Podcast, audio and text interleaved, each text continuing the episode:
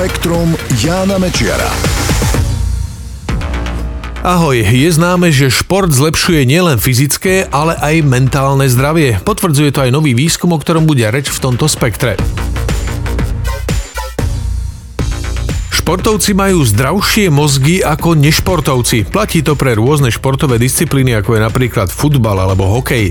Samozrejme platí to len vtedy, ak športovec neutrpí nejaké zranenie mozgu. K tomuto záveru dospeli vedci zo Severozápadnej univerzity a dospeli k tomu celkom zaujímavým spôsobom. Pomocou elektród skúmali mozgovú aktivitu tisícky športovcov, ktorým do slúchadiel prehrávali nahrávky ľudských hlasov vyslovujúcich jednoduché slabiky. Do toho bol primiešaný šum v rôznej úrovni. Je to niečo podobné ako keď počúvate rádio. Ak je dobre naladené, hlas moderátora v pohode prehluší šum v pozadí. Ak však nie, pre šum môže byť hlas až nezrozumiteľný. Vedci teda sledovali, ako dokážu mozgy športovcov odfiltrovať takýto šum. Ukázalo sa, že sú v tom výrazne lepší ako nešportovci. Ich mozgy majú výrazne lepšiu schopnosť potlačiť nepodstatný okolitý hluk ako mozgy bežných smrteľníkov. To znamená, že sú lepšie vyladené na spracovanie vonkajších zvukových podnetov. Pre športovcov je to dosť dôležitá schopnosť. Vďaka nej totiž na hlučnom štadióne dokážu vnímať pokriky spoluhráčov alebo pokyny trénerov. Športovanie teda podľa vedcov môže lepšie nastaviť mozog na dokonalejšie spracovanie zmyslových vnemov prichádzajúcich z okolitého prostredia.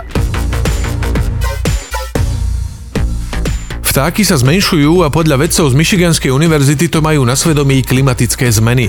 Vychádzajú pritom z dát, ktoré zhromaždil jeden výskumník z Fieldovho prírodovedného múzea v Chicagu. Táto inštitúcia má jednu z najväčších zbierok vtákov a ich vajíčok na svete. Okrem toho sa však venuje aj nezvyčajnej činnosti. Zbiera vtáky, ktoré narazia do sklených budov a zahynú. Takto ten výskumník v priebehu 40 rokov premeral viac ako 70 tisíc vtákov 52 migrantov migrujúcich druhov.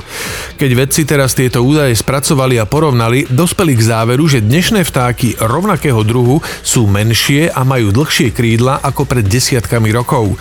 Podľa nich to spôsobuje zohrievanie podnebia. Vtáky už nepotrebujú toľko regulácie alebo tepelnej izolácie ako kedysi, preto sa im telá zmenšujú.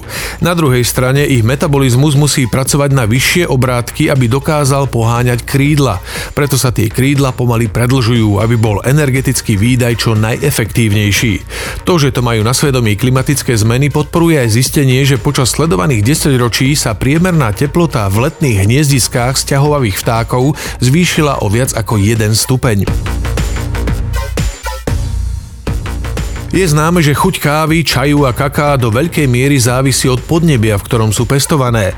Zvyšovanie obsahu oxidu uhličitého v atmosfére, nárast globálnych teplôt a klimatické zmeny ohrozujú úrody týchto produktov. V Asame, čo je indická oblasť preslávená pestovaním čaju, už letné teploty dosahujú horné hranice pre čajové rastliny. Sú preto reálne obavy, že ďalší nárast teploty môže ohroziť úrodu čaju. Nedávna štúdia navyše naznačuje, že teplota v mnohých oblastiach, kde sa pestuje najobľúbenejší druh kávových zrn tiež dosahuje horné hranice. Sucho v Afrike zasa môže znížiť úrodu kaká, hlavnej prísady čokolády. Aby toho nebolo málo, rastúca koncentrácia oxidu uhličitého v atmosfére môže znižovať obsah nikotínu v tabakových listoch. Spektrum Jána Mečiara.